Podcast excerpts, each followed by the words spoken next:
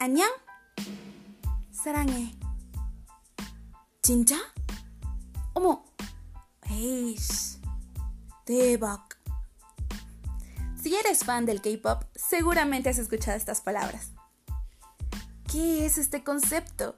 ¿De dónde surge? ¿Por qué vemos tantísimos y tantísimos fans que adoramos este hermoso género llamado K-pop? Acompáñame a descubrir todos los secretos que el K-Pop nos tiene reservados. Aprendamos coreano juntos, con canciones. Y únete a este espacio, K-Podcast de Lucy Lu. Kidarikeo.